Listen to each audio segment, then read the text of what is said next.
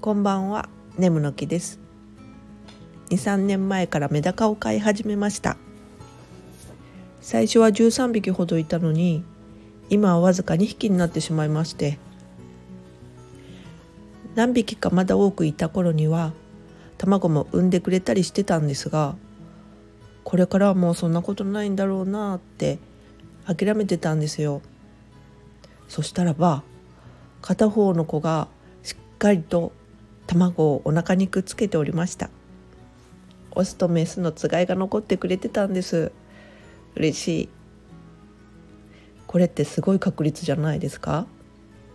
それとも生き物にとってはごくごく自然なことなのかな？なんだかメダカ以外のデータも集めてみたくなりました。それではまた。